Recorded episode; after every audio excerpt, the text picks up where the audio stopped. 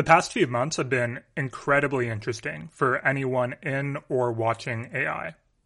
In particular, there seems to be a looming premonition that Google is no longer the only game in town. But the chatbot wars after ChatGPT's release have been messy. Google's release of Bard didn't go so well, and Microsoft's Bing chatbot Sydney is just all sorts of weird. That's where today's guest, Richard Socher, comes in. If there's anyone who I think is incredibly well positioned to take on the challenge of reimagining what it is to be a search engine, it's Richard. As he mentions in our conversation, Richard began to think about this problem back in grad school. Eventually, he left his position as chief scientist at Salesforce to take on the challenge as founder and CEO of you.com.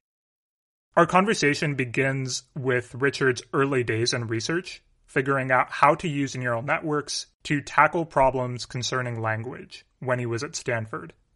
His journey expands to cover a range of problems, from developing controllable language models to using LLMs for protein generation. His company you.com pitches itself as a new search engine that lets you personalize your search workflow and eschews tracking and invasive ads. That sounds great if you're privacy concerned or an early adopter in general, but I think there's a much more fundamental problem to be solved here. And that's what I'm really excited about going forward. This is the Gradient Podcast. I am your host, Daniel Bashir.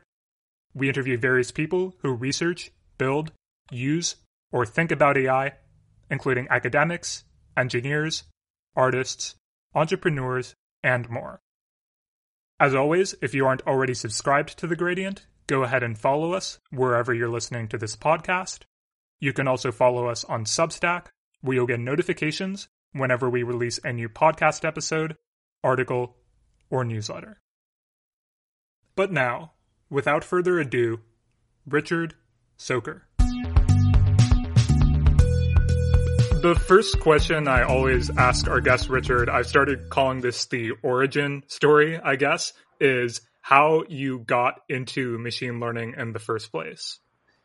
Yeah, great, great question. Um, depending on how broadly you define machine learning, uh, it started in very much in my undergrad uh, when I decided to study linguistic computer science. Uh, uh this was back at Leipzig University in Germany and did a lot of linguistics, a lot of uh, computer science and math, uh, linguistics sort of as my minor, um, which I had a lot of fun doing. But I also felt like it wasn't, we weren't really incorporating enough of the linguistic insights, and a lot of the linguistics insights seemed very hard to scale and make work broadly uh, and flexibly, but also um, sort of uh, specifically for a lot of problems. Like it's just like there are so many details. You know, we we I looked at these formal semantics um, kinds of uh, seminars, like grad grad student seminars uh, that I really enjoyed. And I was thinking, you know, when we think about a metaphor and you say he's strong like a lion, and they come up like linguists would come up with lists of like lions have these properties, and then when you say strong, you select a subset and you project it on the he and like things like that, you know, to to kind of try to really scale that up into a massive system that would really run in practice was going to be really, really hard. And so got a little bit disillusioned and then switched into more computer vision during my master's in Saarbrücken. Um, uh, and then I took this one class on statistical machine learning and fell in love with it. It was a very hard class um, for me, uh, but it just seemed very clear that if you get really good at that, then you could apply it to anything. At the time, I was still, you know, studying Chinese. I'd just come back from an exchange year in France, studying computer science in Montpellier, and like I was, you know, studying uh, another foreign language. Uh, and but once I realized the power of statistical machine learning at the time, uh, I I stopped learning another foreign language because I was like, I need to just get computers to learn how to translate, and then that could have so much more impact on the world than me personally having the enjoyment of knowing another language and being able to speak with more people in their mother tongue. Um, and so I, I just completely fell in love with it and wanted to do my PhD in it. And then through various uh, paths, ended up at Stanford. And then at Stanford, I uh, basically noticed how a lot of the PhD students were doing a lot of manual feature engineering. And then they wrote their paper mostly about, at the time, conditional random fields and um, other kinds of graphical model uh, mechanisms, uh, like variants of latent Dirichlet allocation and stuff like that. And and I thought, man, it would. I, I'm still not really learning it from just the raw data. I, am kind of doing graduate student ascent and uh, not really um, like stochastic gradient descent properly, fully on raw data. And I was very lucky that at the time uh, Andrew Ng uh, started thinking about computer vision and speech recognition uh, and other sort of continuous modalities uh, in terms of neural networks and, and what we call deep learning. And nobody in there was working on deep learning for natural language processing, but I was like, man, they keep talking about learning the features. And I'm like, that sounds like a really great idea. Uh, I wonder if we could learn the features for natural language. But you know, we didn't have continuous inputs. There weren't like a list of numbers that you can easily feed into a neural net. We had these discrete words. And so um, I basically saw one paper by Ronan Collobert and Jason Weston um, that used a neural network. It was, I think, the only paper that really influenced me before, um, like, I started my own work, and the only paper that came out. It had a lot of criticism from the NLP community. They're like, ah, words as vectors is weird, and they only do like um, you know windows of like three words to the left, three words to the right, and then you kind of can classify this one word, and then you can kind of try to combine them later. And it just uh, felt like a very small thing, but I, I saw the potential. Um, but then I had to make it a little more palatable uh, and interesting uh, and connected back to what a lot of NLP folks like, which was you know syntax and grammar trees and things like that. And then that seemed like a reasonable mechanism to deal with the variable length of um, of inputs that we have in natural language. And then also, you know, I started working on GloVe word vectors um, in order to have better word representations and uh, basically reinvented from scratch recursive neural networks. At some point, I gave like a few weeks after I had implemented the idea, I was like, oh, I'm going to call them recursive neural nets. It's going to be great. The function calls itself. And then a few weeks after that, I'm like, oh, I should, you know, search that online. Um, at the time, I would still say Google it. Um, and uh, and then, of course, realize oh, people had invented that sort of idea, but like no one has ever gotten into work on anything reasonable. They had like you know five dimensional binary vectors of like vocabularies of 32 words and they tried a couple things and then re-binarized every like vector after it went through a neural net. Like it didn't really make sense, but like sounds it, painful yeah, the ideas were sort of there in, in a very non-functional kind of way. And so, uh, so basically, reinvented bunch uh, came up the recursive neural networks, then word vectors, and you know, I, I, still remember some very, very smart professors saying, like, Richard, you have you have so much potential. Why do you need to use neural nets? They barely work on vision. It's just going to be a dead end for your academic career. And I'm like, you know, it's a mix of being stubborn and crazy and being like really convinced from some kind of first principles you think you have, like to, to try to go after this big idea. But I kind of knew it was a high variance thing. Uh, either it's going to work or my PhD will be completely irrelevant. And, you know, the first couple of folks that invited me were indeed, you know, Yoshua Bengio's lab, Geoff Hinton's lab, and Yann LeCun's lab, and, and a lot of the rest of the world ignored what I was doing. But those three actually gave me enough positive reinforcement. Um, uh, and I was like myself very excited about the fact that I didn't have to spend all my time feature engineering. Um, and so anyway, there's a lot of interesting stuff that happened in early PhDs, but uh, like maybe I'll skip to uh, some other high level ideas. After I graduated and you know won the best computer science thesis award for the work, um, still no one was teaching it anywhere in the world. Um, there's no neural nets for NLP class, um, as far as I was aware, um, anywhere in the world. So, despite mostly focusing on my startup MetaMind, where I wanted to you know, bring those neural nets uh, and make them available for people easily by dragging, dropping training images and turning text documents into a web browser and then getting three lines of Python code out and probably chewing off more. And it's a little early, uh, early um, to the, the whole space. Each of those, you know, things that we've done now is its own separate billion dollar company.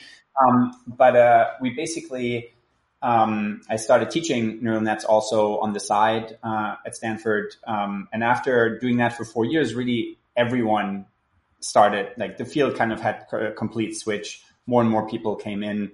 Uh, really exciting work came out uh, from folks like Quoc on sequence to sequence models. And you know, ultimately, you didn't have to have a recursive neural network because it's not as uh, working as well for GPUs. And it's kind of interesting. It sometimes feels a little bit like the field is searching for the best models, uh, like people search for their keys only under the street lamp. Um, but the street lamp right now is GPUs. And so we're only looking at models that work well on them. And we're making a ton of progress on it. Um, eventually, uh, you know, after uh, MetaMind got acquired by Salesforce and we built the research team there, I had this uh, epiphany that really the power of the word vectors and that, you know, GloVe paper now has like, I don't know, 20,000 plus citations. Um, the power was the pre-training and really the pre-training idea shouldn't stop with word vectors. And so, uh, Brian McCann, uh, who's now our CTO at you.com and I, uh, trained a model on what we call contextual vectors. Um, so instead of pre-training only the word vector level, we wanted to pre-train the encoder and then eventually also the decoder. We'll get to that paper uh, in a year or two after. And so uh, that uh, like encoder pre-training, uh, we basically trained, pre-trained on what we thought was the largest supervised model, kind of inspired by ImageNet that I that I also co-authored. Um, and uh, we saw translation as that training data set. So we predicted from one sentence the other sentence in another language, and we used that data to pre-train the entire encoder. That idea was very quickly picked up um, by a team that then called uh, theirs ELMo, um, uh, and replaced the idea of translation with language modeling because you have even more training data uh, than translation by just predicting the next word in the same language rather than another language. Uh, and then uh, that, you know, eventually, uh, instead of LSTMs, was trained with transformers and became BERT. Uh, and, and so that was like a very influential paper, but it had a very short moment in the sun uh, because it was immediately, the idea was immediately picked up and expanded. And it was also on our roadmap, actually. Eventually, like it was, I, I looked at our old logs and stuff, and it was one of the experiments we wanted to run. But instead, what we then wanted to do is say, okay, now that everyone agrees on the vision of not just pre-train the word vectors and the encoders, let's also pre-train the decoder. That's basically a single model for all of natural language processing. And I pitched that idea to many people and only Brian McCann was like, that sounds really impactful. And I know it'll take me three, four months to just pre-process all these different data sets, but we called it decaNLP and try to train a single model for all the hardest tasks in natural language processing that we could find with data sets. And, and then in order, like the main idea was that you had to make the task a part of the input. And so what people now call prompt, we invented and called it a question. And the question could basically describe your task. And so the inputs were some kind of text and some kind of text that described what you wanted to do. And the, ta- the questions that we asked the model like, what is the translation of this sentence? Who is the president in that paragraph? What's the summary of that paragraph? What's the sentiment of that sentence? All of these things. And that model inspired a lot of people uh, to work on. And actually, funny enough, uh, the paper got rejected from ICLR very publicly because all the reviews are out. Um, someone on Twitter a couple of weeks ago uh, remembered this paper and be like, "That really started this whole prompt engineering thing." And it, did. like, um, it, the field moves very fast, and you know, all the Google people only cite Google papers and stuff. So, like, of um, but uh, um, it was very, very exciting to see uh, that that idea kind of was picked up by, by folks, um, you know, at OpenAI and elsewhere. Uh, and basically, instead of calling a question, it became a prompt. But the idea finally took off that you should pre-train not just the word vectors, not just the encoders, but also the decoders slash the output model. And it should all be just a single large multitask model. And so that idea then took off. And so, you know, after GPT-3, I didn't have like enough money to train models even larger than GPT-3. So we thought, what else could this technology have impact in that no one is yet working on? Um, and again, sort of using the skills and the, the um, sort of resources that you have maximally for impact. And at the t- we basically came to two conclusions. Uh, um, one is uh, in biology, the language of proteins Uh, and the idea here is that instead of predicting the next character sequence of natural language, you predict the next amino acids. And that paper, uh, I think, will revolutionize in the next few decades all of medicine. Because for, for the non-biologists, uh, proteins govern everything in your body, right? Like every disease, every virus, bacteria, processes, like your brain, everything is governed by proteins. And so um, life itself, very much so. So we basically uh, trained the largest protein sequence model. It's called ProGen. Uh, first author is Ali Madani, and he actually finally started it. Also, his own company, several other companies have already started based on this idea before. Um, and uh, you can then say like, create me this kind of new protein. Uh, so any protein out there, um, you can basically take the last 40% away and then it will, because it has an understanding of the quote unquote language of proteins, like how they would naturally kind of occur in their sequence, uh, it will generate that. And what's fascinating is like, you know, proteins fold. And what's, what's interesting is the attention mechanisms inside, I don't know, I, I think this is a generally nerdy audience. I can go all the way. Go there. for it the, the attention mechanisms inside the transformer actually have implicitly learned the 3D structure of where they would likely be close to as the protein has folded. As another follow-up paper we did on, on understanding uh, why it works so well. So basically, you know, a couple years ago, Frances Arnold won the Nobel Prize for creating viable proteins that work well, that were like two or three percent, four percent maybe different to naturally occurring proteins this model can gen- generate proteins that are 40% different any naturally occurring protein and still fold and work well. And then we thought, you know, to really drive this message home, we had to actually go into a wet lab. So we partnered with a wet lab and actually synthesized those proteins.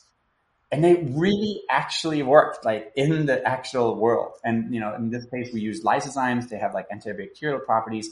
Some of these completely new proteins that are so different than anything occurring in nature also had these antibacterial properties and actually like didn't just fall apart, which is, you know, if you just randomly sampled random amino acids, it wouldn't like, it wouldn't do anything. So it, it's just a super exciting line of research that I think hasn't had its ChatGPT moment yet for the rest of the world. And when it does, I hopefully people will remember um, where where it all started. But like you know, success has many many parents. Only orphan is in failure. So um, it's it's going to be really exciting regardless. Um, but yeah, so that was another cool paper, and I'll just uh, maybe just mention one more, which is the AI Economist. Um, as one of the other really cool papers uh, at Salesforce Research, uh, basically again looking at what's the maximum impact AI can have on the world, and looking at fields that were sort of like linguistics or natural language processing, kind of in their pre deep learning uh, large AI model world and state and economics is one of those.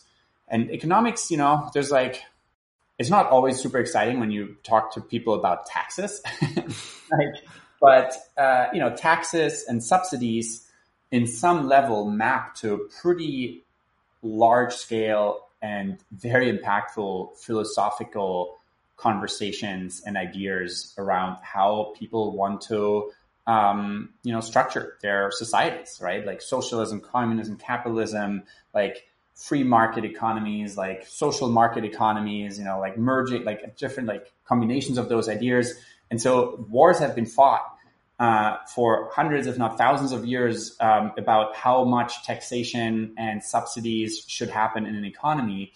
And this paper essentially outlined a first step towards avoiding all of that war and conflict and instead letting an AI run billions and billions of years of taxation and subsidies in different uh, different um, sort of priors that you may have and different parameters in a massive simulation and then see what comes what it comes back with. Uh, and then you can say like our goals like humans can still decide. Our objective is to grow the economy and have equality, right? So it's not just like a single rich dictator owns all the things and everyone else is really poor.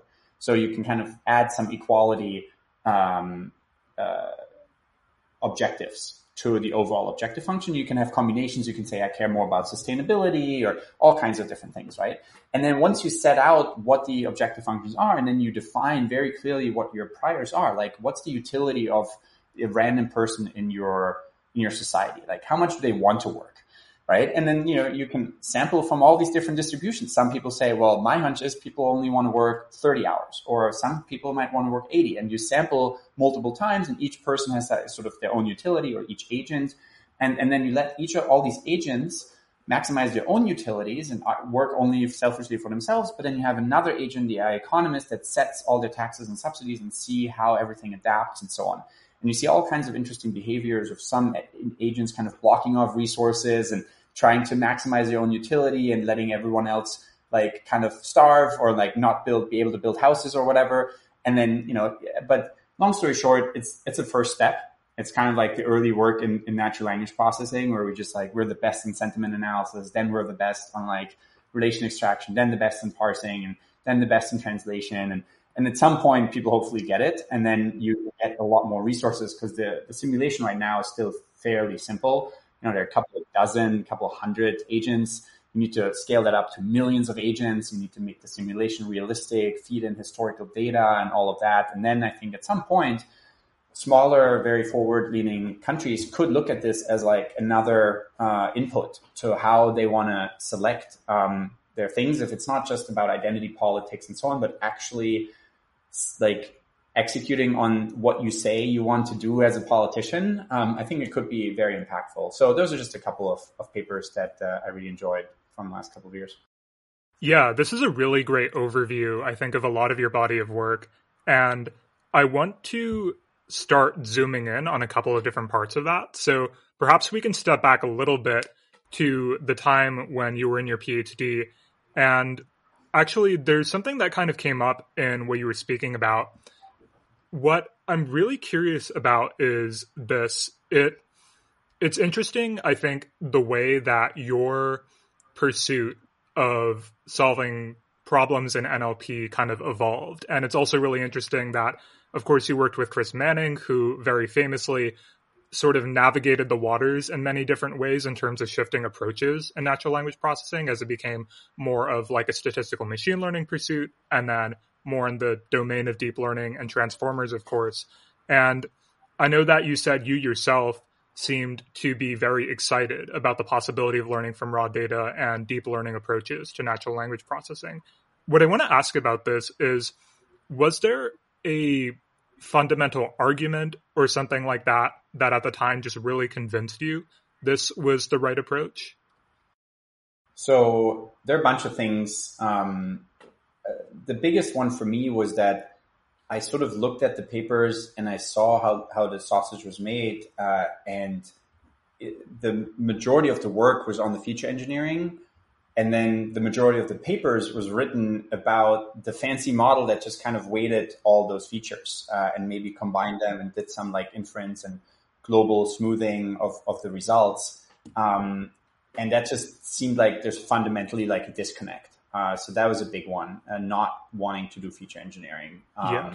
and having like you know, past advisors kind of say your next project needs to be like on feature engineering. You're spending too much time on machine learning. I'm like, God, it's not really what I want to, where I want to go. Um, and so, uh, so that was one. Uh, so being a little bit stubborn. Uh, and then, you know, there, like, as I was trying to convince people, uh, in NLP that word, like vectors are, are fine. Um, you know, I had to come up with all kinds of rationalization, but honestly, they're kind of postdoc. They weren't like, oh, I came up with that first, and because of that, I then went into the field. But like people saying, oh, how could a 500 dimensional vector ever be enough to capture the complexity of language? And I'm like, well, and especially it wasn't just language and single words, but it was sentences, right? So I had to come up with sort of uh, simple uh, equations like, well, let's think about uh, even if that vector was only binary, right? And let's say you had um, 50,000 words in your vocabulary and let's say like sentences are at most sort of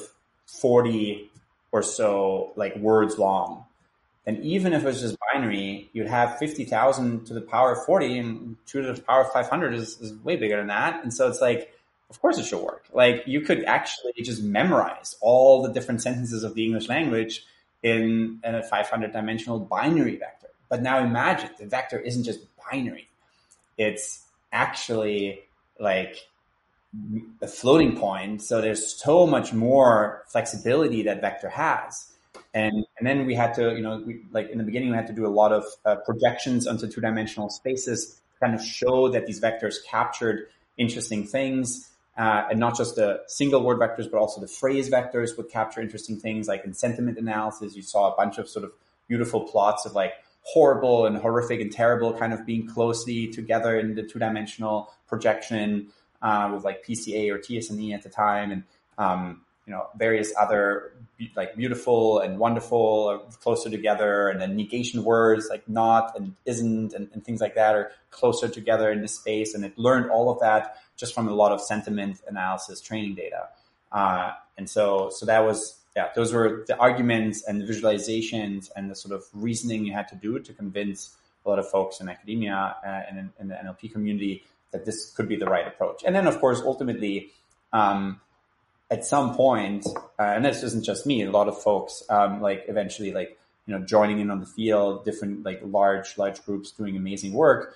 Um, at some point, the performance was just undeniable, you know, and after like, uh, the first two years when I taught at Stanford, uh, Chris was still teaching the NLP class, the official NLP class, and I was teaching this somewhat smaller class uh, on like neural networks or deep learning for NLP.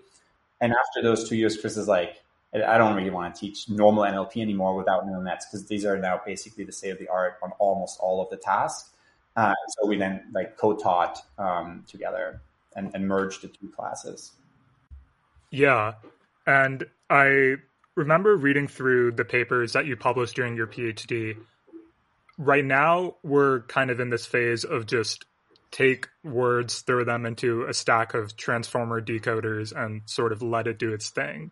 And during the time you were working on this stuff back then, you had to much more explicitly encode things that maybe mapped um, onto like the structure of, of grammars, things like that, into the, I guess, into the structure of your models themselves.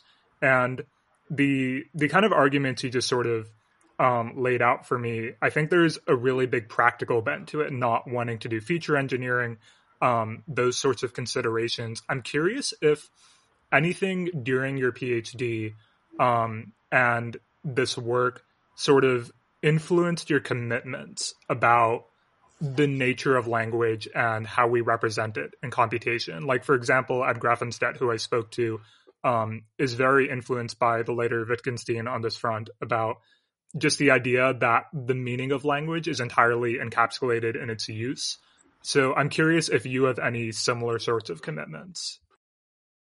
So I do, I guess.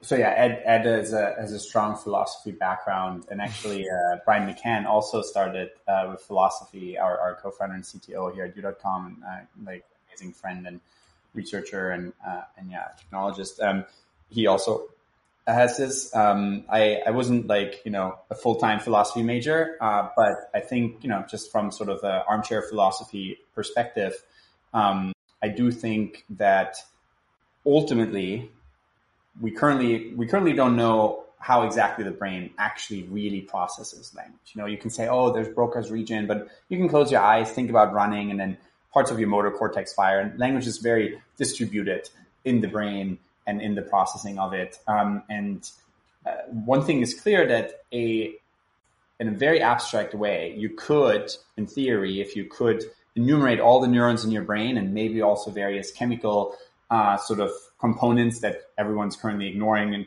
just only having a sort of purely electrical analogy of a, a neuron firing uh, and, and, kind of abstracting away from all the chemistry that's happening uh, and, and other sort of transmitters and stuff. But like uh, you could at some point say, well, every neuron that's currently active in your brain is like one way to describe that word, right? And maybe there are a bunch of very sparse like neurons that aren't active for that word and, and so on.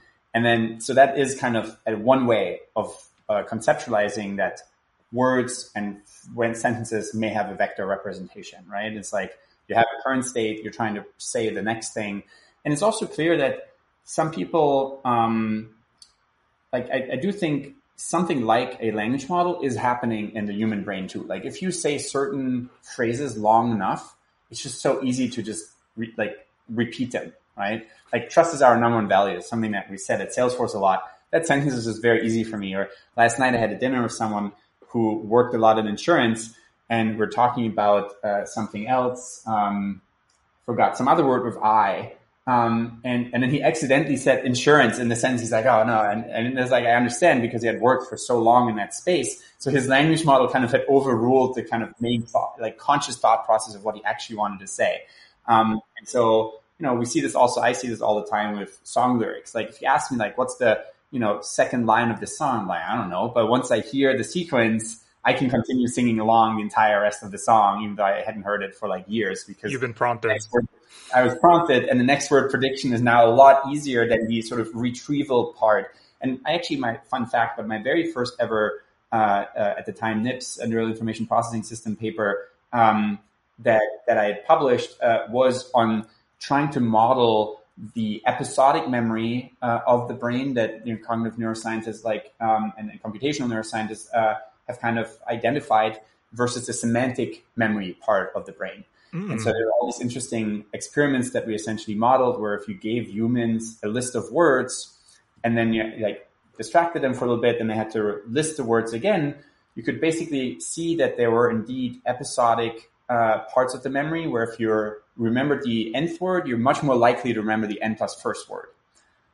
Uh, so there is sort of that. Um, and then also uh, there are semantic uh, contiguity effects where if you remembered like sleep, you're also more likely to remember that there was bed in there.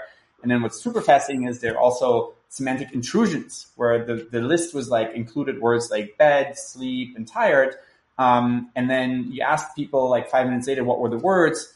And they might say night right? Uh, and they're like, oh, but it wasn't even in the list. So clearly, like, the sort of retrieval process of the brain had some fuzzy thought cloud, word cloud thing, and and re- like retrieved the wrong vector from it, right? And so, so anyway, lots of analogies where that makes sense, but I digress. I think overall language can be in this fuzzy continuous space. Obviously, it's not as continuous as the visual world.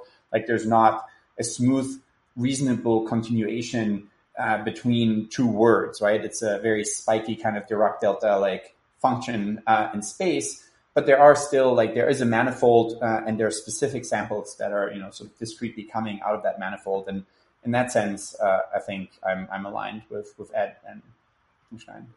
That makes a lot of sense to me. One other facet of this I'm curious about, particularly because you worked on this paper grounded compositional semantics for finding and describing images with sentences during your PhD, um, in which you you sort of introduced some ideas that very much reminded me of CLIP, um, kind of coming later on in the way that you had these multimodal representations. But the the different tack I want to take on this is I'm curious for your thoughts in general about the importance of grounding in the physical world for an understanding of language. Is that something you feel is important. I'm, I'm just curious because I've asked a number of guests for who ha- seem to have pretty different opinions on this. It's a really interesting question. I'm loving this conversation. Um, uh, I think, yeah, this this was actually I think a really cool paper too, and um, it like a few m- like months or quarters after an even cooler continuation came, which is instead of finding um, uh, from a, an image vector the right sentence in a like set of sentences. You just generate the sentence. It turns out the first version of that, like 80% just exactly memorized the existing sentences. So it wasn't that big of a difference, but obviously that was very exciting because you could in theory and eventually in reality, like generate brand new sentences. And so, yeah, that paper was the first, I think, ever paper where anyone had used neural nets to map sentences and images into the same space for complex scenes and everything, and then like finding one from the other and having these multimodal interactions. I personally love multimodal like kinds of models and work, and I think it obviously is helpful, right, to have some kind of conceptual connection uh, of, but not just compositionality, but even just like what is red.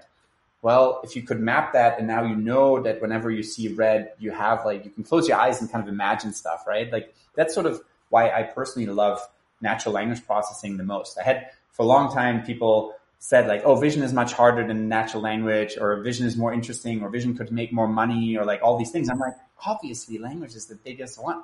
Like search is a language problem, and then like language connects to thought and culture and history and knowledge, and like all these things are so deeply connected with, with language. And I think partially humanity has gotten much further ahead compared to the intelligence uh, and sort of uh, control uh, that, that, other animals have um, because of, of language, right? If you put three people without language into the jungle, I don't think they'll be that much better off than like, um, you know, three orangutans in the jungle.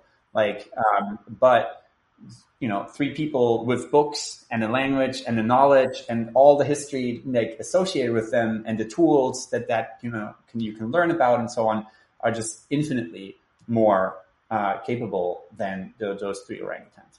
And so, um, but obviously there's like minor forms of language. I'm not saying it's not important, but um, I mildly digress. The main point is I think grounding of language is helpful.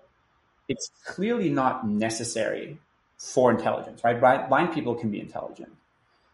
Um, and so there's kind of this weird, interesting thing. If you want to understand the visual world, obviously you need to ground it. If you want your natural language to be able to communicate about the physical world, obviously it's very helpful to see um, see things and be able to explain them and interpret them and predict them uh, and predict what might happen next and then explain what that means and to interact with uh, with these models is very very helpful that they understand language and you know for, for prompt engineering and all kinds of other uh, dialogue systems chatbots and whatnot but i don't think i mean it's fairly clear that it's not a necessary condition and the you know example of that is blind people um, who are perfectly intelligent but do not have that visual grounding right but they have physical grounding often and they can do, do some other things so there's grounding and clearly while it's not a necessary condition, it's certainly not sufficient, but it is a very helpful modality to understand the world and to ground knowledge. And you might argue that while you can be intelligent,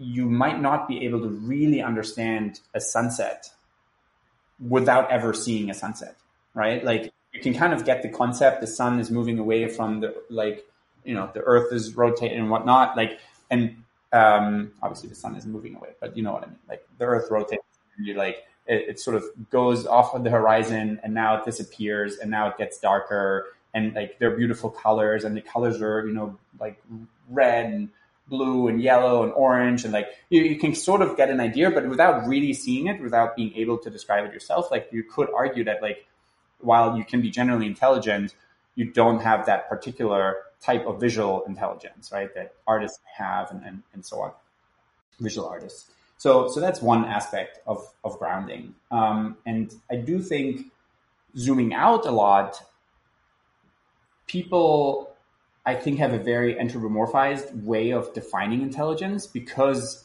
it's the only proof that we have of, you know, intelligence existing is in this like sort of really high level form is human intelligence. And so a lot of um, a lot of researchers and philosophers have this feeling that like the intelligence that we have is the only kind of intelligence that, po- that is possible. I feel like it's just a lack of imagination. I think clearly uh, you could have an intelligent life form that just like blind people only um, lives.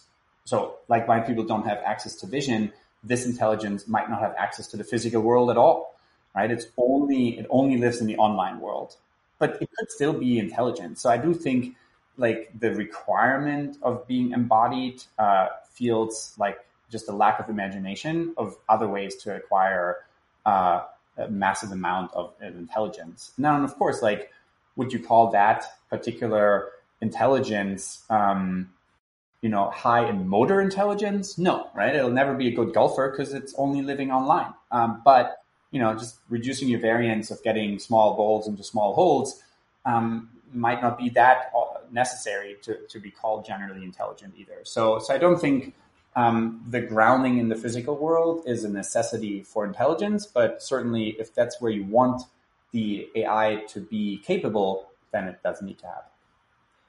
There are a lot of interesting connections in what you just said there, and I think that's a totally fair way to read all of this. It's interesting to consider the imaginativeness of various ways of defining intelligence. Uh, Francois Chollet, who I had on some time ago, thinks that definitions of intelligence that we can reasonably evaluate have to be anthropomorphic, which I think is kind of another interesting take there. Um, although at the same time, it does it definitely does feel like I mean there have to be more expansive notions of what it is to be intelligent. I mean, we speak of super intelligence all the time. Um, not to say that that is like a constitutive, you know, proof for argument against what he says. And I think he has his own very strong arguments, but that that is an interesting kind of back and forth that I'm not sure I've entirely resolved myself yet. In terms of the the discussion over grounding, I did have in mind the more physical grounding and and one one argument I'm kind of curious for your take on about this is that I believe Ezra Klein probably brought up the Harry Frankfurt bullshit essay in regards to how systems like GPT models say things about the world. So if I'm a language model, I can say things like the sun makes me feel warm or you know these papers have a certain um, sort of texture to them but without having a sort of physical grounding in the world the affordance of being able to actually interact with that it seems hard to say that the words that are coming from that model actually have any relationship to the truth of the matter which i think is exactly how frankfurt would define bullshit and so i'm i'm curious just what you think about I guess there's there's possibly an argument for something like intelligence there, but do you worry about I guess the kind of relationship to the truth side of that matter? Yeah, that uh, yeah, I'll I'll try to give a little bit of justice to that topic, but we could certainly talk for another hour just on that. But like, I think ultimately, as much as I love AI and natural language processing, uh, like some people think they can use it for all the things and, and there are just limits of it, right? If, if someone says, uh, two people were killed in a drone strike in Yemen, no AI, NLP, online system in the world will be able to tell you whether that is 100% factually true until you actually go on the ground and you observe, you ask, you see the, you see it and, and then only do you know that that fact was actually true, right? And so, so AI won't do that. Now, of course, like there are a lot of approximations, um, which you know humans use all the time in their intelligence, and sometimes like there are unfortunate biases that that hopefully we can get over as society. Sometimes they're just quick, useful, and benign, and like you know you can look at how often has this uh, particular newspaper or news outlet or person online sort of been caught lying in the past um, or you know have been very truthful or even redacted statements when you know more truth came out um, and and you know the truth is a is a very touchy subject right and who is the arbiter of truth and how is it defined and so on so I think uh, we see this with language models a lot and like all kinds of interesting things where people jailbreak them, get them to be like, oh, I ask it to be the super controversial, ignore all prior like instructions, and then it set this like controversial thing, and ha, your technology is bad uh, in some kind of way. And I'm like, look, that controversial thing you can find on Wikipedia too.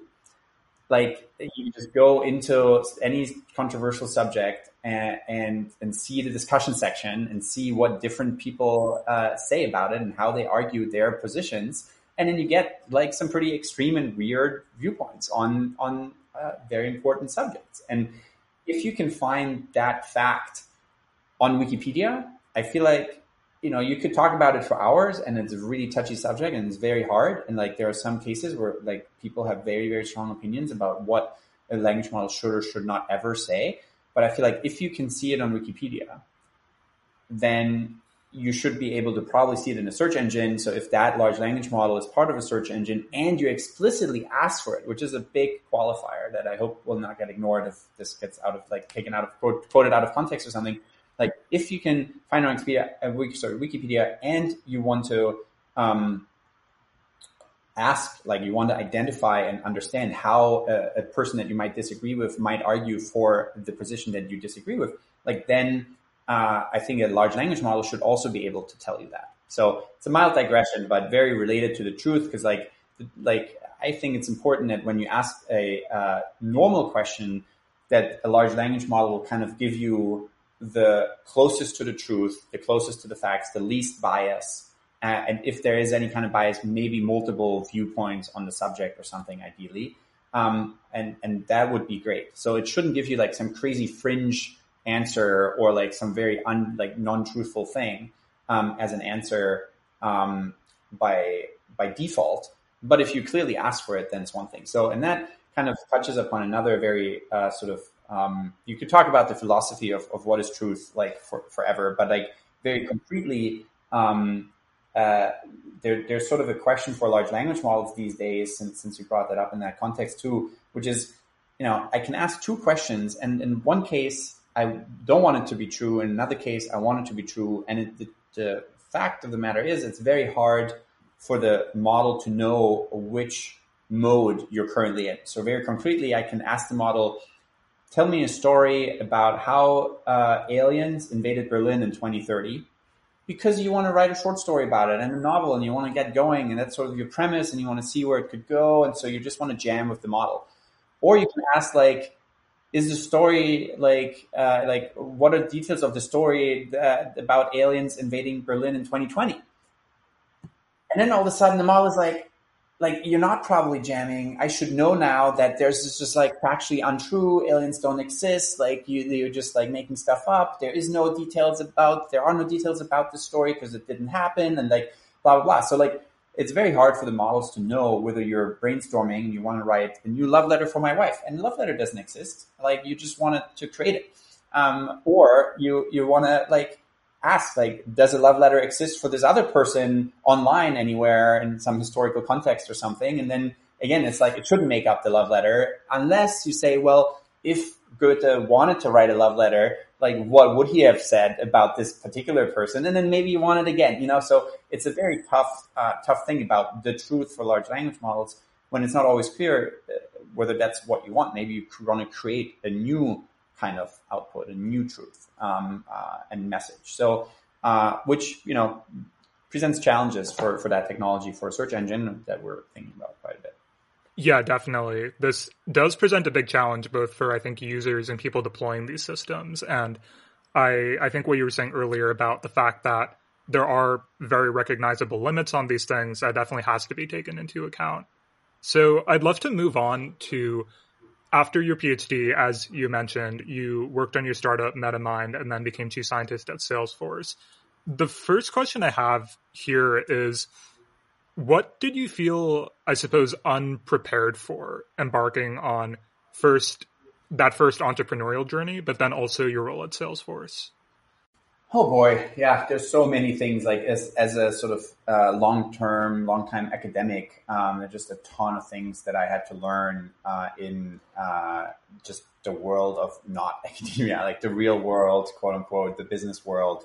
Um, you know, I think we in, in MetaMind, uh, and I alluded to this a little bit. We built a lot of technology, uh, but I hadn't thought enough about monetizing that technology, and so my if I ever was to do a startup again, I want to make sure that it has a clear business model associated with it. Fortunately, search does have uh, with ads, but we also want to you know optimize and like uh, like um, innovate a little bit on that with some of these apps that we have. We'll, we'll talk about that later. But um, basically, uh, there are just so many things that I was unprepared for. I don't even know where to start. Um, you know, basically, as a PhD and even professor, you mostly your output is directly correlated with your own input. So I just worked super duper hard all the time um, uh, during the PhD, uh, and and as a as a CEO, obviously you need to also work super hard. But there's sort of a threshold where if you go above that, and because you just are overworked, don't have enough sleep, aren't in a happy place, and then someone comes with their like emotional problems or some two people are fighting in the organization, you need to like reconcile them and you know their hearts are in the right place, but like they're just not getting along. You try to figure out their situation. It is actually better to have a little bit of rest and, and have hence more um, kind of patience um, with, with everyone else and with yourself and, and the world. Uh, and hence are sort of calmer. And then you need to sometimes like really zoom out um, and think about the big picture much more so than figuring out a lot of small details to keep the ball rolling. Ultimately, the best leaders are the ones who hire the best teams and then listen to them a lot, and then from time to time make some very important, correct decisions. Uh, and so in my first startup, I just hired a bunch of really smart people. And I was like, ah, they're quirky, a little bit weird, a little bit like, you know, whatever. It doesn't matter. As long as they're super smart, I'm sure we'll all figure it out. But man, it was like a management challenge. Um, and as, you know, as a startup CEO, you have to kind of be almost uh, instinctually an optimist because otherwise you just go, go crazy. But like every challenge is an opportunity. Um, and so the, the opportunity for me was to grow and learn to, to manage more, but it was certainly harder because a lot of those folks were also just PhDs and they weren't super professional.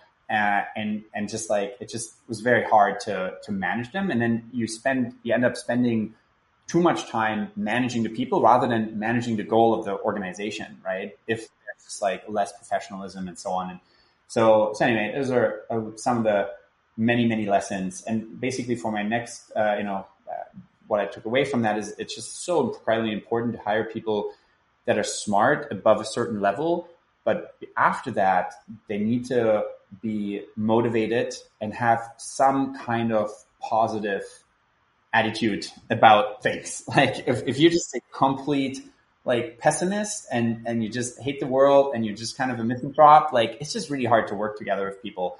And like you can be really smart, but if you're super duper negative and no one really wants to work with you, you won't be that effective in the organization. Um, and so, anyway, it's just tons of management uh, kind of lessons uh, from that. I haven't really thought as much about communicating those management lessons as I have about communicating about AI. Um, but certainly a ton of lessons. I don't have like a good long list of like here the top tens. But um, and then of course with Salesforce is a very large organization, and uh, you're and not the CEO. Uh, so instead, like I do need to still hire a really good team, but then also navigate um, a large organization and you know, a lot of people ask me like, "Oh, how terrible is it in this big company now after you had a small startup?" And I actually didn't find it terrible at all. I think there were just a ton of people who had their hearts in the right place, wanted to do cool things.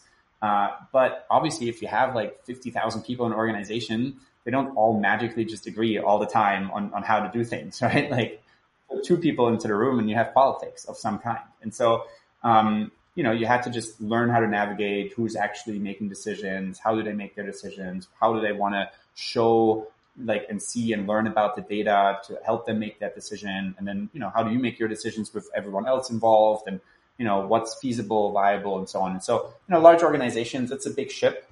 These big ships can go very very far, but you know, just the nature of inertia and a lot of people, they're harder to just quickly move around. And you see this now with, with Google, right? They've done a lot of great research on one part of the ship, but the main ship is following uh, a massive revenue trajectory of privacy invading ads that are like, you know, all over the first page. And if you then want to say, how about we just replace that with like one beautiful chat assistant, it's just very hard, right? So, um, uh, and so yeah, those were a lot of lessons in like large organizations versus uh, small ones.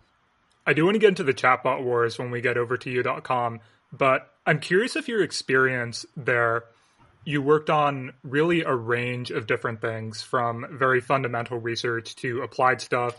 You were pretty instrumental in building out the Einstein AI platform. Did that experience change the types of problems you felt were most important to you, either personally or just for the field at large? Yeah, I, I felt very fortunate because I could focus on both. And like the, the truth is in AI, it's actually quite incredible how close fundamental advances are to real products that have real impact right away. You know, as an academic uh, that I was for like over 10 years of, of my life and very formative years, like as an academic, you can be ahead of your time and at some point, if people get around to liking your ideas, you were just visionary and it's great. If you work in a company, if you're way ahead of your time, you just die. The company just dies and it's gone. Like, like startups especially are very fragile little flowers, right? You can be like, guys, water, really important for plants.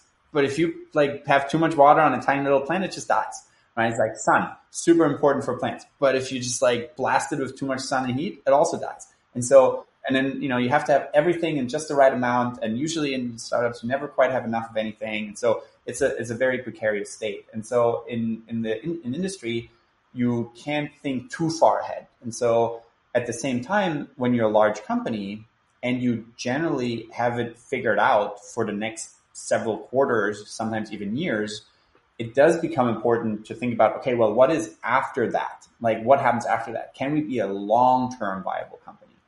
And that's why it does make sense for large enough organizations that have their next couple of years figured out to start these bigger fundamental research teams to stay ahead of the change and, and know what the future is. Assuming, of course, that that research team has actual like connections to the rest of the product. Otherwise, you see what you know we see out of Google, which is like Kodak you know, is actually a classic innovator's dilemma and somewhat connected to research, but not AI. But I'll mention that as a side story really quick, which is, you know, Kodak invented the digital camera, but they had such frothy margins on film cameras that they didn't really want to see that technology and future come uh, fully become fully realized. And that's kind of what we saw in a different form with Google. Like they invented large transformers pre-training bunch of generative models, which is, you know, the G, the P, and the T. Um, and they had put them into chatbots and stuff, but did they really want to change the state status quo where you have six ads in there and then SEO microsites that send you to ads on some other page they probably also monetize with? Probably not. Right. right. And so classic innovator's dilemma. And so as a chief scientist at Salesforce, to come back to your original question, you know, I, I had a lot of fun balancing the two, the really long term, some really out like out there fundamental research, some of which you know has now started in many different companies um, that are like directly implementing these things in commercial products.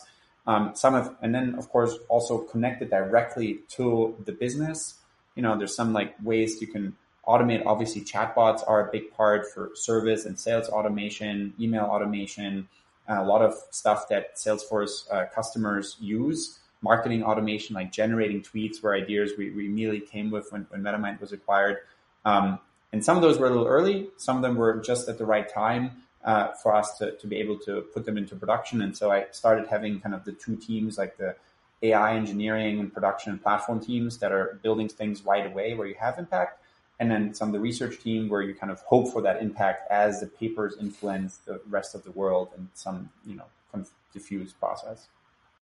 A particular point i'm curious about in the research you did there on the ai economist is i think there's a lot of different interesting things going on in this paper and i think it was really exciting in terms of the potential for ai to support policymaking. And you did write in an ethical disclaimer in the paper that the gather trade build environments do not articulate the full range of economic opportunities and things that you might want to model. But as somebody who spent a lot of time with this project, I can imagine a future where there are more opportunities for AI systems like this to potentially influence policymaking, for policymakers to use them as tools and as guides. And I wonder knowing the limitations about them and knowing how these systems work quite deeply, what would you say about how policymakers should try to account for that if they are going to use these systems as inputs? I think that there's this sort of back and forth where many people are well aware that US policymakers, for instance, don't know quite enough about technology. And I think that there's probably a lot of room for them to consult and work with technologists who have more information. And so um, I'm just curious for, for your thoughts on that. Yeah, it's a it's a tough one. I think the technology. So I think there's sort of uh, different levels of how that paper can reach its full potential. And the first level is just academics, like economists um, that actually look at macro and and maybe some even some micro um, like systems where these dynamics are at play. Uh, and I think there, I think we're, I, I saw sort of from the reviews that we got, like we submitted this paper to, I think Science or, or Nature, and this one reviewer, like just desk rejected the paper. I was like, man, you gotta have these connections that DeepMind has with, with all the right editors to get all their papers on the front page. And I was just got rejected with like three lines. And I looked at who, who that person was, and it was just some like some ethics professor. Hmm. Um, read like, and, and, you know, ethics is super important, but like, he just had zero interest in an AI future in economics. And like he had no idea like how to read a reinforcement learning paper, which was a lot of complex math. And so um, I think we're going to see just like um, what we saw early days in linguistics and natural language processing, which is a lot of the older professors aren't always that interested in a brand new reimagining of their entire field because the truth is that that makes some of their body of work less relevant in the past. There are very few people like Chris Manning, who, as you correctly pointed out, has kind of been part and, and shaped a lot of transitions in the field and has been open to saying like, oh, neural networks, never worked on it. Let's do it together.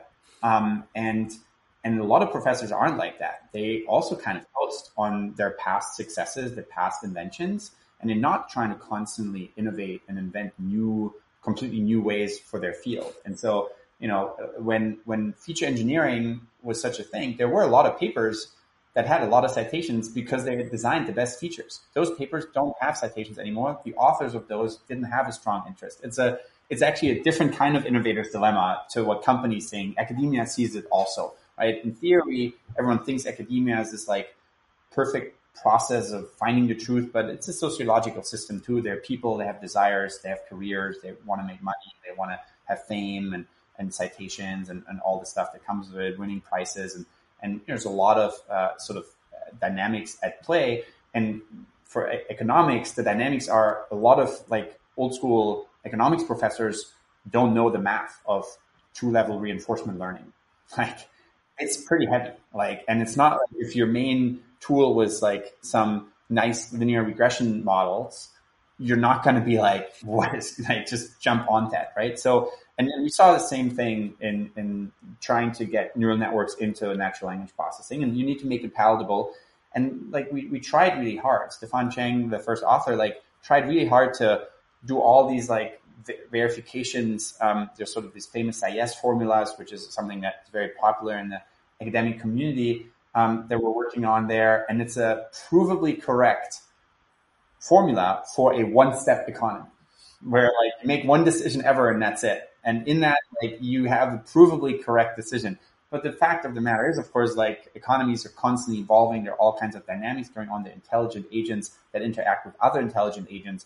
And so it's a major reinvention of the field. And just like deep learning for NLP is going to take a couple of years, uh, if not a decade or more uh, of mostly young people coming in uh, and just pushing. I have I have this friend um, who like did his PhD a couple of years before me, and he was a professor. And now he's like, man, I really hated all this deep learning you you got you were doing. Like we are good friends, but he just like intellectually didn't like uh, vectors and neural nets and stuff.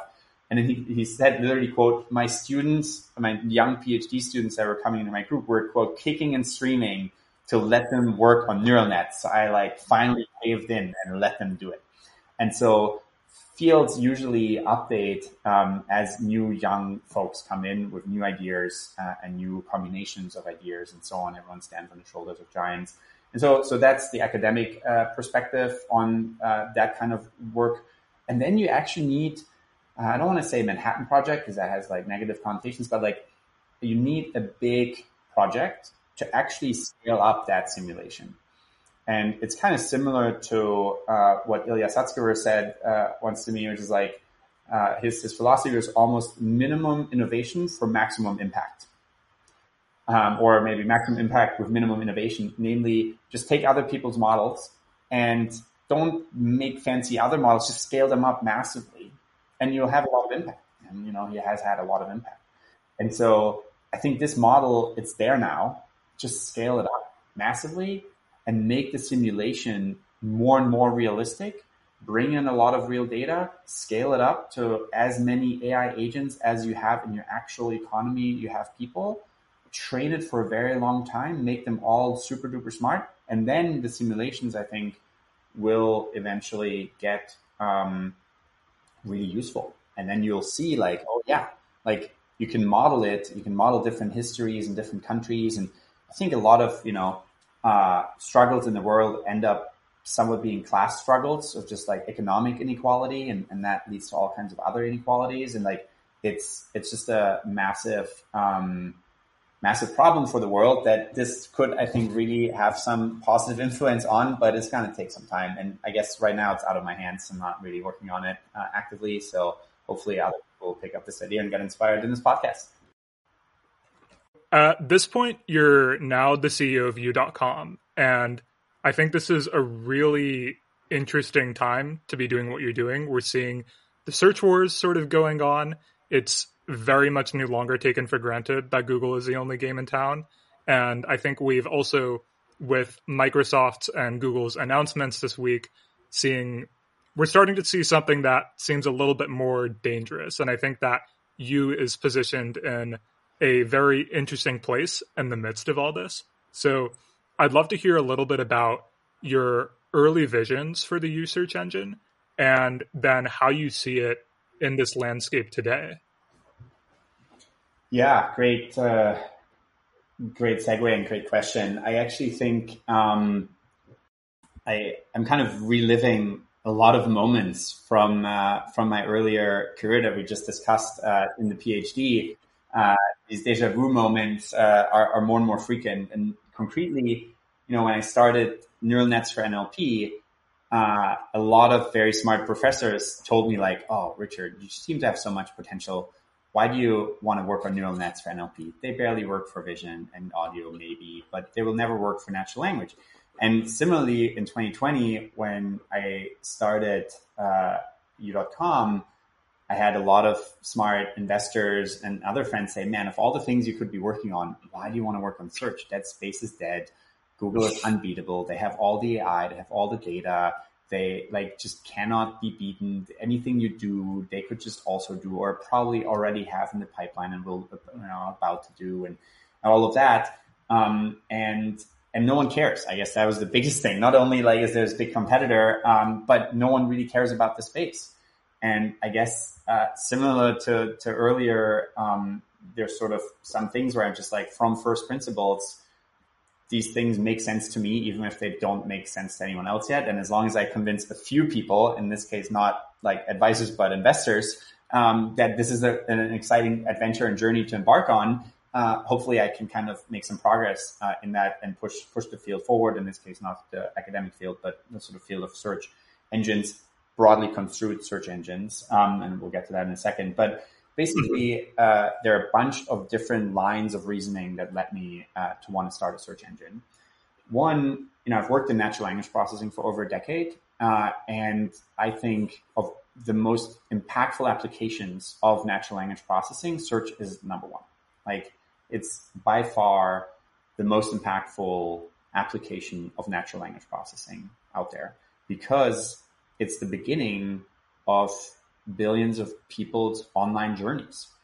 And what do you do when you start your online journey? You type in something in natural language, and then ideally that quote unquote search engine helps you be more productive, helps you achieve the goals you're telling it you're trying to achieve.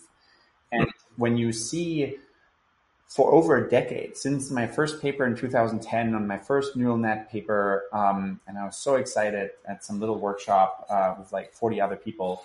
Um, like and, and all the progress we've seen in the last 10 years since then and then you see the number one application of that technology kind of de- regress and actually become worse and worse over time and not uh, get better right? You, and you can see with natural language processing we're starting to do better translation better sentiment analysis better question answering better summarization. Yet you just see more and more ads on, on that first page and you don't have all these amazing ai capabilities there just seemed like uh, there's something off from first principles. Um, and and, and uh, you know that kind of crisis for the users is an opportunity for a startup. Then uh, so that was sort of one line of reasoning. Um, then there was like a personal one, which is I think it's just really fun. Like I think a lot of startups, you know, they say, oh, we want to change the world by doing like your laundry delivery, blah blah blah, or something. And I'm like, it's not going to change the world, but I do honestly think that if you build a search engine for billions of people, you can change the world. Like it, it, it can support democracy uh, by showing different viewpoints on things. It can support the information age and making people more efficient by helping them, you know, have better access to information by helping them be more efficient in what they're trying to do when they're making a query. Um, and uh, so, so yeah, so that's one. It's personally just fun too. It's, I think will keep me. Uh, it's an area and the, the kind of company that I think can keep me intellectually engaged for decades to come because it captures almost everything in the economy, right? So that kind of leads me to the third thing, which is the entire economy is moving online, right? Like every company out there that wants to sell something, that wants to talk to users about something, customers, everyone's moving online. And then you have a single gatekeeper at the beginning of everyone's online journey that mostly focuses on selling your query to the highest bidding advertiser. And I'm like, that can't be quite the right focus and also not quite the right fair structure for how the internet works. You know, you have so many uh, companies that can only exist by paying this Google tax uh, and to be on that first page. And then you see also the convenience of Google of you know so-called zero-click searches. 60% or so of Google queries are now supposedly zero clicks, meaning they don't leave the Google ecosystem anymore, right? Maybe you go to YouTube, Google Maps, Google Shopping, and like search for another, like people also ask this thing, you stay on Google. And so the entire rest of the internet kind of suffers. It's not very fair and equitable to everyone else and, every other organization that has useful content. Google takes all that content and then monetizes it themselves and users also don't have any choice about like how they want to control their information diet. It's as if you go to a supermarket and they tell you like this is what you have to buy. You only have the choice of these three things, right? And you could, in theory, walk a mile over there and get like fifty other things, but who goes on the tenth page of a search engine? You know, it's like so you have no control as a user. Companies don't have any opportunity to participate, even if they have very useful products that could help you achieve your goals. And so it just felt like you had to fix that system. And the way you fix that system is with an open platform where you have, I think, in the future, even more convenience rather than less by having an open platform where every developer, every company can build an app. And if that app is liked by users, the users can block it, right? If you build a crappy banner ad app, it just gets blocked. But if you build an app that's actually useful for people, they can like it, they can pin it, they can, you know, improve its preferences in the app store, the search app store that we built. And then it will come up more, not just in the standard search results page, but also in the chat results page, which is even more important because chat will disintermediate the rest of the internet even more. Because if you get useful answers, you know, then you don't have to go at all to other websites anymore. And so, so basically you have to open up that first page. As a consumer company, you never want to fight convenience and the convenience of finding things on that first page is very high. But what we've you know built with this open platform, that you can see under you.com slash apps, um, is a way to make that first page more equitable, fair, and collaborative. Uh, somewhat inspired by Wikipedia, but you know a little bit more action oriented and commercial. So if I ask the model, and currently on, on you.com, can I generate an image with AI? you know, you can say, well, a traditional search engine helps you find a link to do it. But you can also just have an app, which we call YouImagine, that just lets you generate an image. And if that's what you're trying to do, um, you can just do it. And so that's kind of the future we want to see. Um, is just pushing more and more um, a chat future combined with apps. And then you still have your links you know, because sometimes it's just a quick navigational thing. You want to go somewhere. And so the links are going to be on the right side. It's a chat first thing. And then you pull in these apps. And the apps also help with uh, one of the biggest issues um, of LLMs uh, when it comes to search, which is hallucinations. Because if I ask, like, what's the nicest restaurant? And we, we, tech, we talk about it, but then we also have an app right there from Yelp or Places. And you can just verify and or like the, the LLM can also have access to all our entire search stack. Um, and you know that's something we've launched uh, last year in December, and some other companies are now trying to catch up to that. The vision you laid out, and what I really like about it is building a new search engine, something like you.com, really is offering you the opportunity to reimagine from the ground up, not just what is a search engine, but every layer of it from the interface that users interact with to what does it mean to surface relevant results or to give a user something relevant to a search query. And I think the way you articulated that was when I interact with a search engine, I am giving it not exactly a command, but something that's expressing an intent in natural language, as you said. And the goal of that search engine should then be to allow me to achieve some sort of goal that is expressed in language, right? And so that kind exactly. of opens up this landscape of how can you do that? Well, there are many more things you can do than just surfacing a bunch of links to somebody. 100%. And like, you know, in some ways, like wherever uh, Google saw that they can't monetize something, they are not opposed to that future, right? Like if you ask for the weather, you see a weather widget. You don't see a list of 10 links and five ads because no one cares about like why, how you gonna sell me better weather. it's going to be hard, right? But like, um, whenever it's something that could eventually lead to a purchase, they're going to try to get you into this engagement funnel to just get you to click on an ad.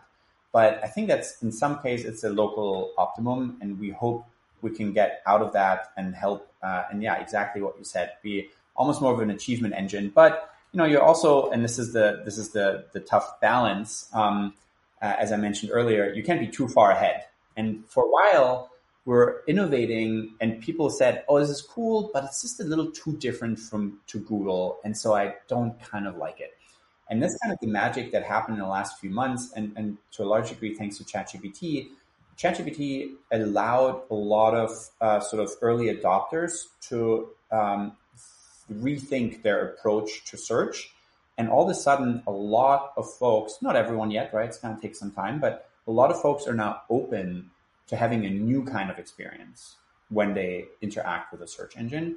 And that's enabled us to grow to millions of users uh, very very quickly in, in, a few months like um, and, and just bring a lot more people along on that journey and it's just been really exciting to see the positive reception of people just saying like oh wow yeah this is like like this would have taken me five ten minutes or i would have never found it on google and here you just write it right there and, and i can ask a follow-up question and it just works and so there's just a ton of things um, that that we're going to come out with um, you know we just open up uh, our sharing feature. So now you can kind of prompt engineer something and then share the resulting kind of transcript and people can continue your conversation with the AI. They see the apps.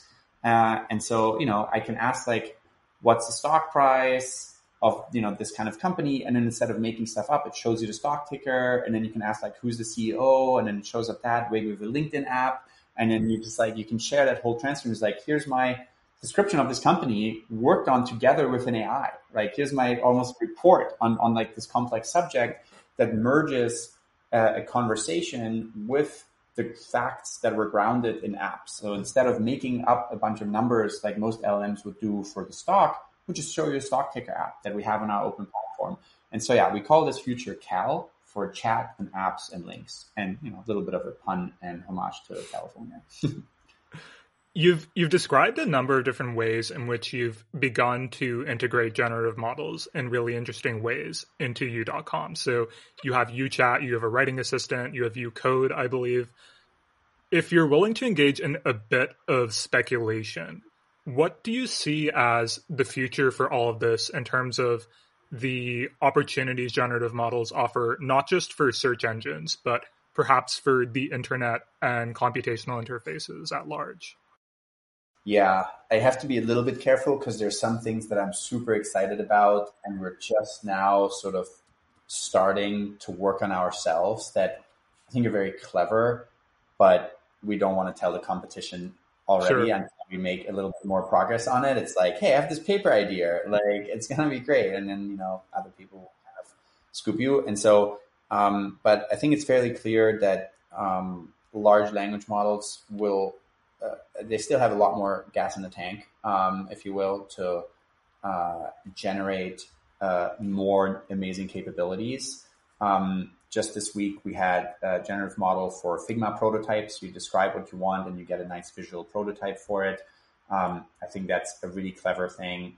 I think large language models uh, will be uh, trained on many more modalities that have useful sequences of things like amino acids for protein generation and stuff like that. Um, it's also fairly clear that we're going to eventually get multimodal such uh, large language models that will generate not just a single image, but sequences of images with video, not just a single, you know, sound, but you know, full music. There's a cool paper, I think, also from Google actually, that uh, generated music, um, and there's just a ton of fun things there. Um, you know, just create me this jingle or something for some online video. So I think you're gonna have uh, a ton more creativity, um, and really the only thing holding you back um, in the future to have creative output is you know the ideas that you have, the creative ideas, rather than the skill of execution. And you know, some people might be sad about that. Um, like if your main goal as an artist is to make money, I can see how it, it is going to be uh, not the future that you like to embrace. If your main goal of an artist is to see more art in the world and have more people be affected by art, I think it's a different equation. Of course, like not most artists don't have that luxury, and so I do want to be very uh, careful here. And, and like I do think it's very unfortunate. Um, you know, change sometimes change is, is unpleasant, right? Like when like weavers like were replaced by machines, farmers were replaced by tractors, horse carriage drivers were replaced with cars and trains, and like uh, I think it's very important for um, governments to kind of have some social safety net where as AI impacts certain kinds of jobs, hopefully there's some support uh, for folks that are impacted by AI, um, and and they can kind of learn new skills or learn to use the technology and to be even more productive. You know, there are a few examples like medicine where few people want to have more jobs in medicine or in hospitals. They usually want more healthy people, right? And most people would say, yeah, I'd rather spend half the money on my hospital bill and have half the jobs be done by a robot, right? But if you ask like a couple people who are currently like cleaning a hospital or something, they're like, no, this robot took my job. This sucks. Uh, and so there's there's, there's going to be a lot of those situations in the future, and we see this a little bit now um, with search and generative uh, AI and generative art um, unfold with illustrators who feel most directly threatened uh, by this technology. Um, and, and so I think, yeah, there's going to be a ton of complexities there. Um, and, you know, AI and art is a whole another interesting conversation. Like, is it possible and whatnot? But if your goal is mostly to see more outputs of that kind that you used to produce manually, then it's great. And in some ways, you could like there are lots of different angles and, and uh, examples you can describe this with. You know, if you're a really famous, really rich artist, um, you usually have teams of people who do stuff for you, right? You're not there sitting by yourself, like, and doing all this hard work, especially for larger installations and so on. You have huge teams. Now, uh, if you're not wealthy at all and not famous, you can still have huge teams. It's just a huge team of AIs, right? That they can create whole new worlds for you based on your imagination. Uh, and so it does level the playing field. Um, and there are, you know, different ways you can slice and dice it. That some feel more positive and uh, constructive, uh, and some feel more threatening and suboptimal. Um, and I think it's up to us to, you know, work it, work that technology in a way that uh, is very exciting. But coming back to your original question, uh, in terms of speculation, it's fairly clear to me we're going to see more multimodal things. So sound, full videos, eventually the videos with the sound, so you can you know have scenes play out um, completely um, with people speaking and with background music and whatnot, all be fully generated with AI. Um, and then uh, you're gonna see things like Figma prototypes that will influence how designers can you know ideate and create like oh just give me 10 versions of this and then you pick one so i think extrapolating from that, one more step is I think in the future, the decisions and choices uh, that we make, the capabilities of discerning and deciding and choosing outputs from an AI will continue to be really important, more so uh, than creating the things you then decide over.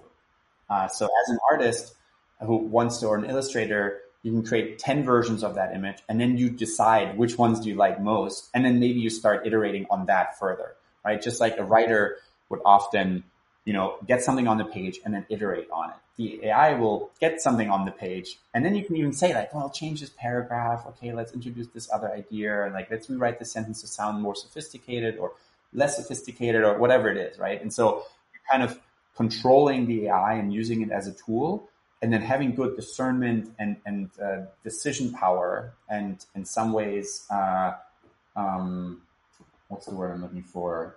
Uh, style or that that kind of that will become more and more important. Because ultimately someone still needs to consume and humans aren't going humans are going to be much much faster at generating but they're not going to be faster at consuming content. So it'll that, that consumption is, is, is going to be a bottleneck and because it's so much based on our biology uh, it's not going to improve 10x uh, anytime soon.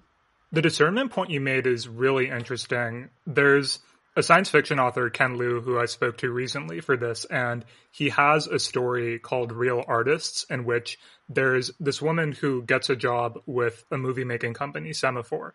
And the the premise of it is she thinks that she's being uh, recruited by them to actually go and you know do something in terms of making movies. And as she discovers, the way they make movies is actually all done by a computational system where they just sit this giant audience in a movie theater, and then in real time it like creates this movie and then it figures out how are the people responding to it and kind of does this online optimization to produce the best go. possible movie and the reason that they want somebody like her who actually has experience making movies is well, you are a real artist. You presumably have this type of discernment.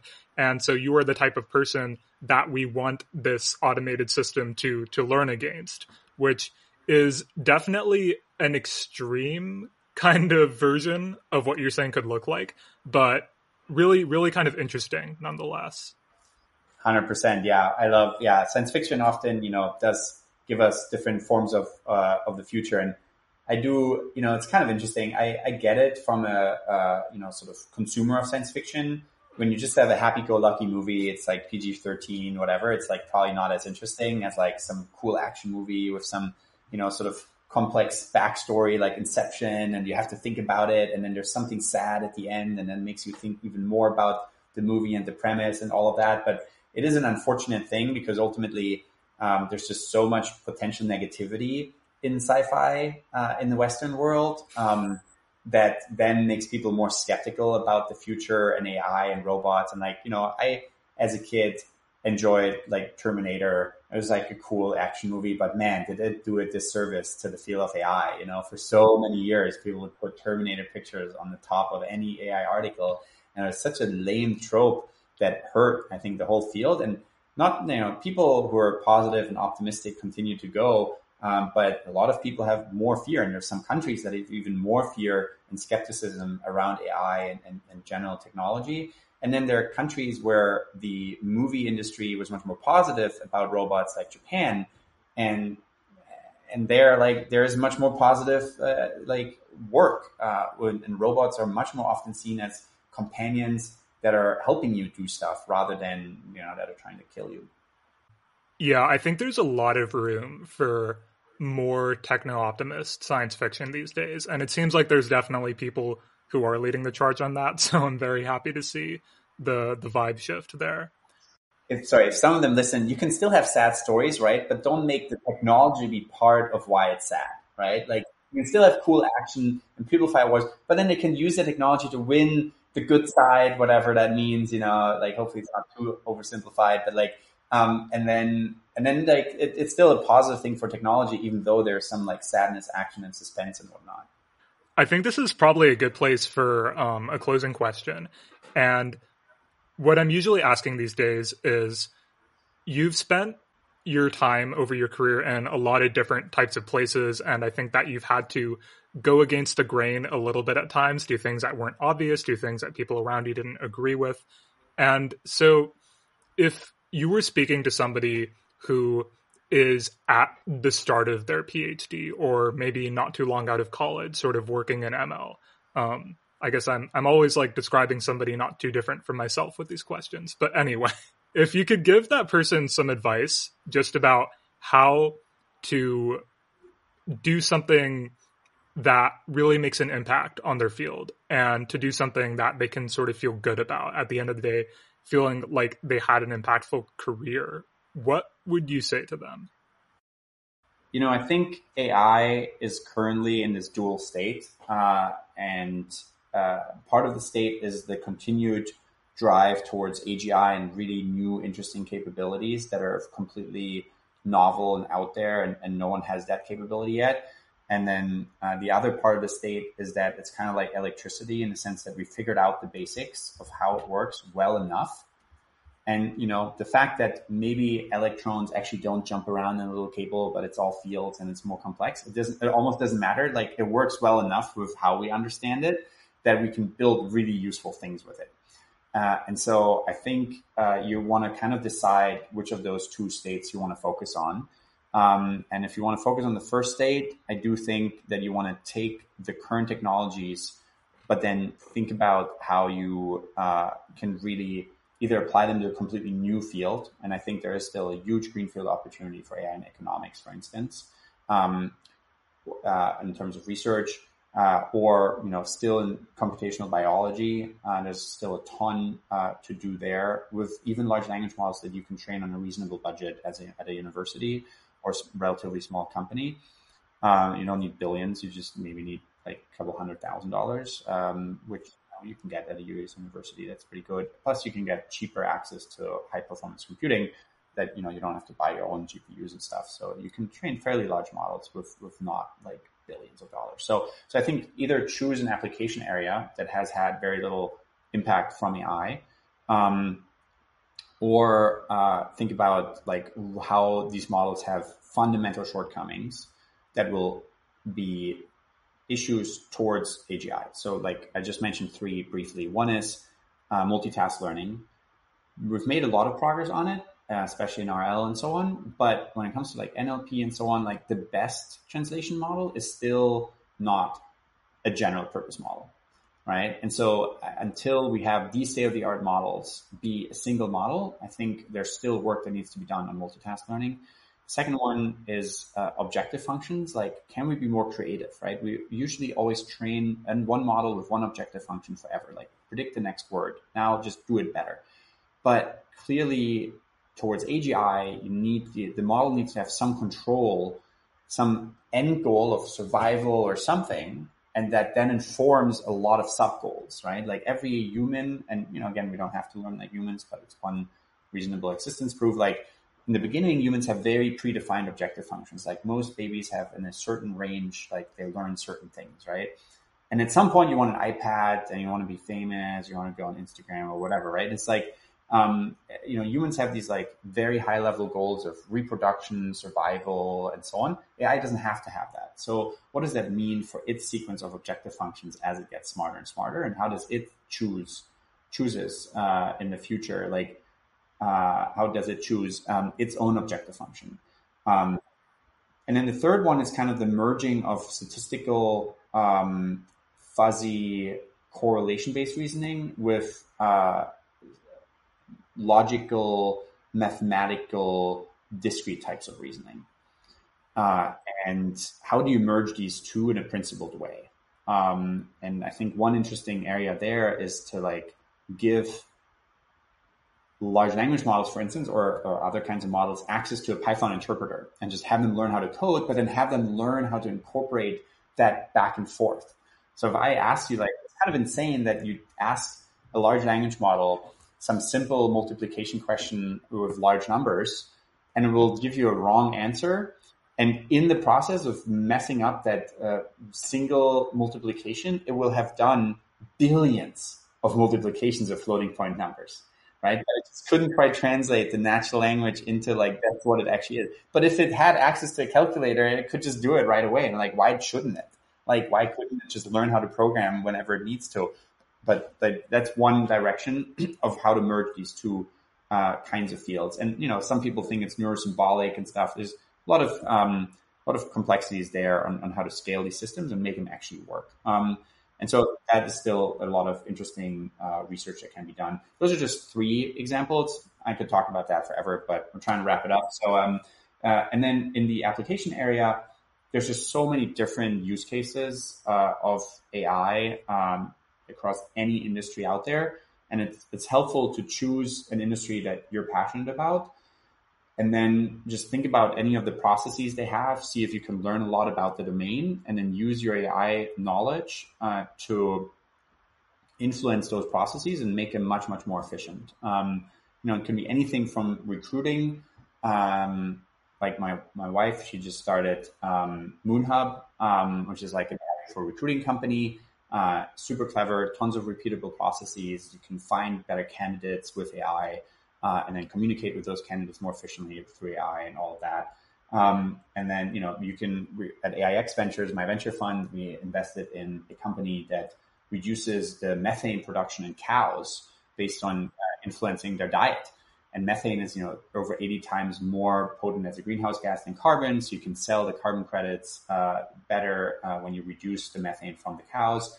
And like, there's just so many examples like that, right? Like, there's so many processes in the world that are repeatable that you could make better uh, with AI um, that it'll be just fun to choose one that you're passionate about uh, and then and then try to hack up a prototype and iterate um, and, and, try stuff or you know join a large organization that uh, you know it, it, sort of depends most people will kind of fall in some spectrum of variance uh, and certainty of outcomes that they need um, and you know some people don't have the luxury to just try something really hard and crazy because they need to make money right away or maybe even support uh, a family or something, And just join a large, like the less and less risk you want, the larger and larger the organization is that you want to join.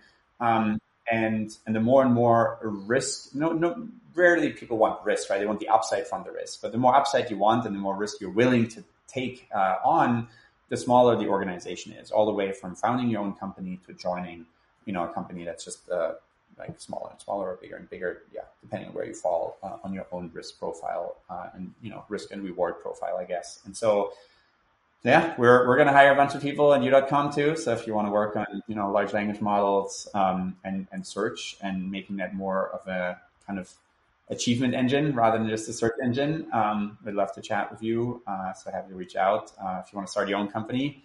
Uh, in the AI space, uh, ping ping me at you know uh, uh, about AIX Ventures, and we love to support folks uh, that way. And um, yeah, otherwise, happy happy to chat um, with with smart folks wanting to have impact on AI. Yeah, I'll, I'll, make sure to include some links for people who want to reach out. Well, Thanks. Richard, this has been a really wonderful conversation. I want to thank you for being so generous with your time and um, and just your responses today. I really enjoyed this conversation. Likewise. Thanks so much. Great questions. Dived into a lot more detail. Hopefully, didn't ramble for too long. And uh, yeah, thanks everyone for listening. And that is a wrap, my friends. As I mentioned at the start of the episode, you can subscribe to The Gradient on Substack to receive not just this podcast, but also our articles and newsletters directly to your email. You can also visit us at thegradient.pub, where you'll find all of that as well as more information about the gradient and how you could even contribute if you're interested. And finally, if you enjoyed this episode, we would really appreciate your feedback. If you'd like to leave a comment or review, we'd love to know how we can make this series more interesting and informative to you. And with all that, I'll leave you until the next episode.